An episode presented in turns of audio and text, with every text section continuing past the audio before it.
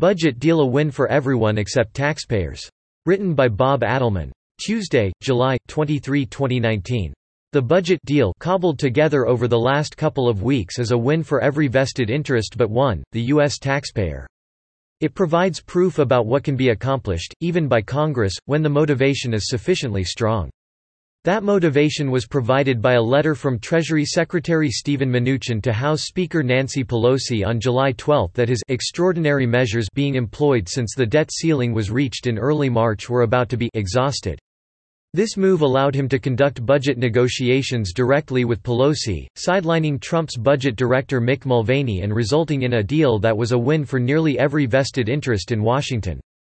First and foremost it solves the number one problem politicians face when they leave Washington for their six-week recess, unhappy constituents quizzing them on big spending Washington. It gives President Trump a victory, more spending for the military and his vets. It gives Pelosi and her Democrat counterpart in the Senate, Chuck Schumer, a win by increasing domestic spending by even more than that granted the military. It gives a win for Mnuchin who is now free to borrow without limit the sums increasingly needed to pay Congress's bills.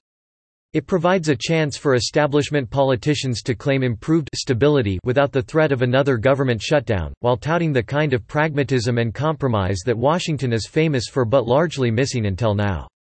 It also funds Planned Parenthood, provides nothing for Trump's wall, fails to loosen budgetary constraints on the Border Patrol, and, best of all for big spending politicians, it finally and completely obliterates any remainder of the highly touted but rarely followed Budget Control Act of 2011 and its sequester caps.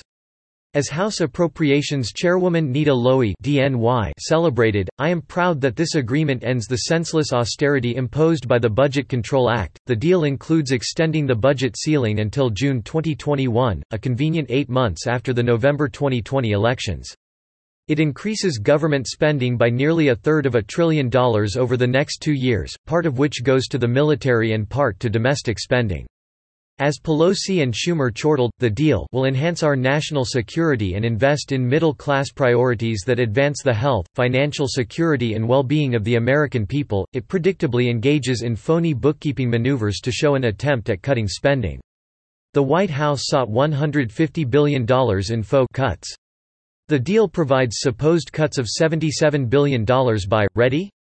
Extending cuts to Medicare beyond fiscal year 2027, and by extending fees being collected by Customs and Border Protection.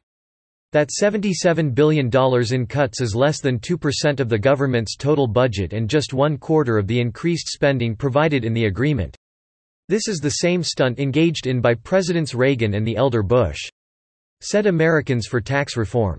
In 1982, President Reagan was promised $3 in spending cuts for every $1 in tax hikes. The tax hikes went through, but the spending cuts did not materialize. President Reagan later said that signing onto this deal was the biggest mistake of his presidency. In 1990, President George H. W. Bush agreed to $2 in spending cuts for every $1 in tax hikes. The tax hikes went through, and we are still paying them today. Not a single penny of the promised spending cuts actually happened.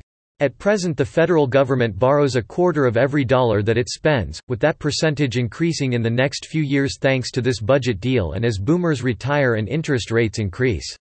The deal, humorously being called a compromise, is expected to be voted on and passed by Congress on Thursday, a day before the summer recess begins. When it is signed into law by the President it might, as Maya MacGuineas, President of the Committee for a Responsible Federal Budget said, end up being the worst budget agreement in our nation's history, proposed at a time when our fiscal conditions are already precarious. Subscribe to The New American and listen to more by clicking podcast on the top right corner of our homepage. Also, please consider donating to help us push out more content for you, our listeners.